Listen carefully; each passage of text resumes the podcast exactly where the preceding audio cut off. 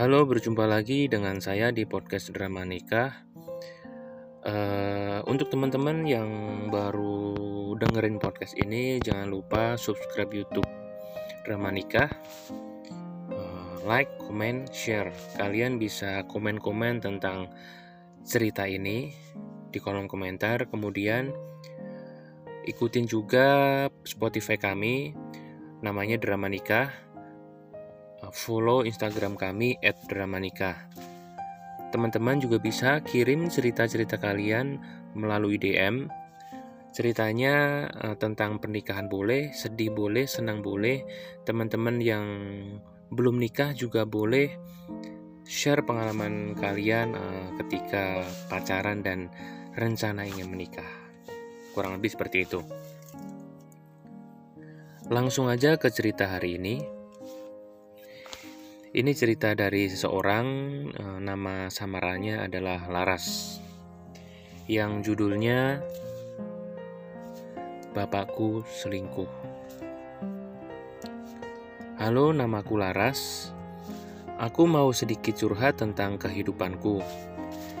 Sebenarnya sih, aku sama keluarga, suami, dan anak baik-baik saja. Tetapi masalah ini menyangkut masalah kedua orang tuaku. Sebelum ke cerita, aku akan gambarkan seperti apa sih keluarga kami. Aku saat ini sudah menikah dan punya anak 6 tahun dan 2 tahun.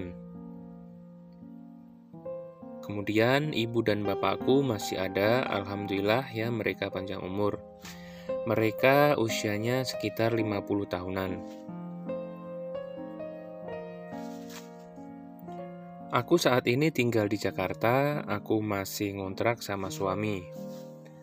Aku sebagai ibu rumah tangga dan suamiku kerja sebagai koki di sebuah restoran. Walaupun kami ngontrak, alhamdulillah kami bahagia. Kami gak kekurangan ketika makan dan uang juga cukup untuk biaya hidup kami dan anak. Ya, walaupun kami masih ngontrak, tetapi Sedikit demi sedikit kami bisa sisihkan untuk tabungan. Semoga nanti bisa beli rumah sendiri.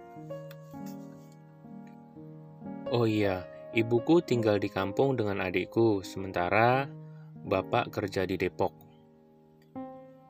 Bapak di Depok tinggal di sebuah kontrakan karena memang bos dia tidak kasih tempat tinggal, tapi dikasih kontrakan dan dibayarin oleh bosnya.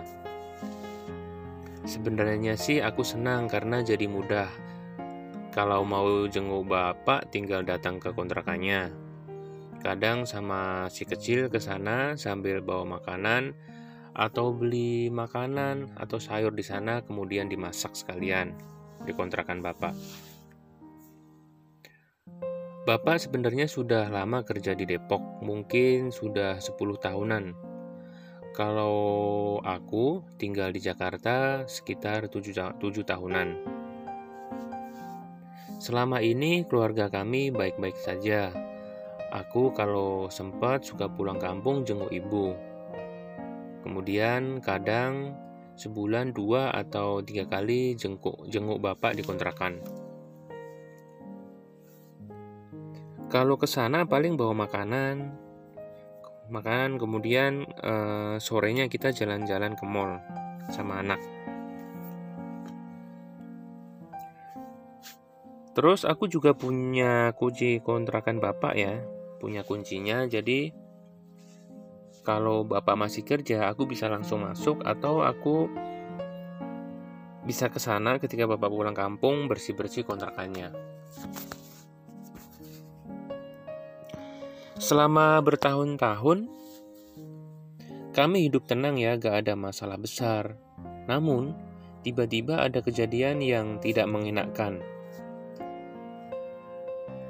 Aku biasanya ke kontrakan bapak setiap hari Sabtu, Minggu, atau ketika suami lagi libur lah, tanggal merah. Nah, suatu hari Aku nemenin tetanggaku ke Depok untuk beli souvenir pernikahan karena sekitar sebulanan lagi dia mau menikah. Dia ngajak aku ke sana karena aku memang kenal sama penjual souvenir itu. Siapa tahu nanti kalau sama aku dapat diskon. Kita ke sana naik mobil yang nyetir tunangannya. Singkat cerita, setelah selesai semua ngurusin souvenir itu, kita pulang dong. Di tengah perjalanan aku bilang ke dia, "Wi, aku turunin di Margonda aja ya. Aku mau mampir ke kontrakan Bapak. Nanti aku biar dijemput suamiku aja. Kamu pulang pulang duluan ya." Oke, akhirnya setelah turun, uh, aku ke kontrakan Bapak naik kucek. Nah, ketika sampai di kontrakan Bapak, suasana sepi ya lingkungan situ mungkin ya itu masih siang ya. Jadi orang-orang pada kerja termasuk bapak. Aku keluarin kunci yang ada di tasku ya karena aku memang punya kunci serepnya aku buka pintunya ketika aku buka sedikit pintunya aku kaget banget. Karena di dekat tembok samping pintu samping pintu itu aku melihat ada sandal cewek. Dek. Aku langsung mikir yang aneh-aneh. Aku sempat berdiri hening e, kupingku coba aku tajemin siapa tahu ada suara orang di dalam gitu. Aku diem berdiri tapi ternyata nggak ada suara jadi kontrakan bapak itu desainnya bagian depan ruang tamu, tengah itu ada kamar tanpa pintu, hanya gorden. Terus ada sekat lagi yang ada sekat, pintunya ada gordennya. Nah, di belakangnya itu kamar mandi dan dapur. Aku hening, kemudian pelan-pelan jalan jalan ke belakang dengan perasaan tidak karuan karena jujur langsung mikir yang aneh-aneh. Aku pelan-pelan menyingkapkan gorden itu. Betapa kagetnya aku karena bapak sedang tidur sama perempuan lain. Aku kenal orang ini karena orang kampung yang sama-sama merantau di sini. Di situ aku langsung marah. Aku nggak mau lihat, aku langsung duduk di ruang tamu sambil teriak, nyuruh bapakku pakai baju dan usir perempuan itu keluar. Aku nggak mau cerita panjang lebar. Intinya malamnya aku langsung ceritain ini semua ke ibu dan adikku di kampung. Bapak minta maaf berkali-kali tapi sudah terlanjur. Kami terlanjur dikecewakan, eh, terutama ibu yang sangat sedih dan aku jujur malu banget. Terutama yang bikin marah itu orang sekampung yang merantau di sini. Singkat cerita, bapak dan ibuku akhirnya cerai, pisah mereka. Kejadian itu sebenarnya sudah dua tahun yang lalu, tetapi sampai sekarang selalu mengganggu pikiranku. Bikin aku suka sedih, bikin kepikiran. Saat ini bapak sudah nikah sama selingkuhannya yang masih udah muda itu. Bapak punya anak usianya 2 tahun bahkan umur anak anaknya itu sama sama anak anakku yang kedua. Kadang kalau melihat kehidupan bapak sedih juga ya, udah tua, banting tulang buat anak bayinya.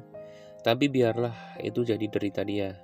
Yang paling sedih, semenjak itu ibu, ibuku sering sakit-sakitan, dan makin hari ke sini makin ke sini makin kurus Tiap hari aku di sini jadi kepikiran ya. Apakah aku salah ya waktu itu? Apakah harusnya aku diam aja nggak usah cerita-cerita, cukup tegur dan marah sama bapak? Tanpa cerita ke ibu tentang perselingkuhan ini.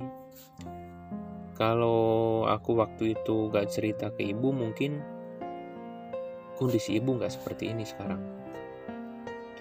Jujur aku sekarang nggak tenang kepikiran ibu di kampung kalau diajak ke sini dia juga nggak mau ya mungkin karena emang sempit juga rumahku dia nggak nyaman Sekarang aku cuma berharap ibu sehat, jangan sering sakit, dan keluarga kami baik-baik aja. Kurang lebih demikian cerita dari saya. Sebenarnya sebenarnya ini hanya curhat tentang perasaan saya yang kadang merasa salah sama ibu dan itu cukup mengganggu pikiran saya setiap hari. Buat teman-teman minta doanya aja semoga